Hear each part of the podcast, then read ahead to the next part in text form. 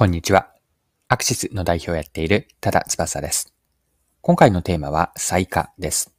面白いと思ったハンディ扇風機をご紹介し、マーケティングに学べることについて掘り下げていきます。よかったら最後までぜひお付き合いください。よろしくお願いします。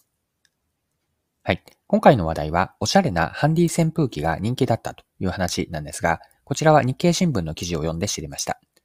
記事から一部抜粋して引用します。記録的な猛暑が見られる今夏、持ち運びのできるハンディ扇風機の売れ行きが好調だ。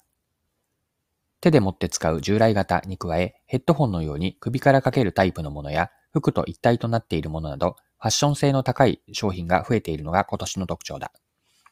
おしゃれ感覚で暑さをしのぎ、熱中症対策のできる商品に注目が集まっている。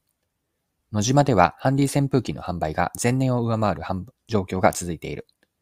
特に記録的な猛暑が続いた6月27日から7月3日の販売は前年同期と比べて約6倍に増えた。6月下旬に記録的な猛暑があったことなどが追い風となった。はい。以上が日経の2022年8月7日の記事からの引用でした。ファッション性の高いハンディ扇風機の例がこの記事ではいくつか紹介されていていたんですが、その一つがローリングという名前のハンディ扇風機です。でローリングについては記事では次のように書かれていました。需要増に伴い商品数も増え続けている。足元で人気なのがファッションアイテムの一つとして使えるようなおしゃれなハンディ扇風機だ。小型家電などの輸出入を手掛けるロアインターナショナルは首からかけるタイプの小型扇風機ローリングを8 6月末に発売した。タービンが回転して風を送り出す仕様のため羽がなくヘッドホンのような見た目が特徴だ。色はオフホワイト、ミントグレー、ライトベージュの3色展開で、どんな洋服にも合わせやすい色合いを意識した。首にかける部分がシリコン素材でできており、扇風機部分に巻き付けることができるため、持ち運びにもかさばらない。EC サイトで販売しており、価格は4500円。約3時間の充填で最大6.5時間程度使うことができる。はい、ここまでが記事です。で今年2022年の夏時点では、ハンディ扇風機の主流なのは、扇風機の形をそのまま小さくしたタイプでした。でここに多様なデザインのハンディ扇風機が出始めたというのが今年2022年の夏だったんです。送風の強さとか持ち運びやすさ、バッテリー性能などのこれら機能面に加えてデザインでの再化を各社が、各社がやろうとしていると。これが今年の特徴だったのかなとまあ、消費者の立場に変わってみてみれば、ハンディ扇風機への価値イメージの変化が起こっていたんです。おしゃれなデザインのハンディ扇風機が増えてきたということで、良い扇風機とはこういうものという価値イメージにデザインの良さという新しい切り口が追加されたわけです。デザイン性の高さであったり、人に見せたくなるデザインかどうかも、ハンディ扇風機を選ぶ基準になったんです。で、これまでの機能性に加えて、デザイン性でも再化を図ろうとしているのは、裏を返せば、機能だけでは他との違いを出しにくくなってきたという状況だということです。良いハンディ扇風機の価値イメージにデザインが加わったわけなんですが、機能とデザインの2つでの再化もいずれは限界がやってくるんじゃないかなというのが個人的な見解ではあります。じゃあどうするかなんですが、機能とデザインの先にある再化要素は何かというと、ストーリーなんです。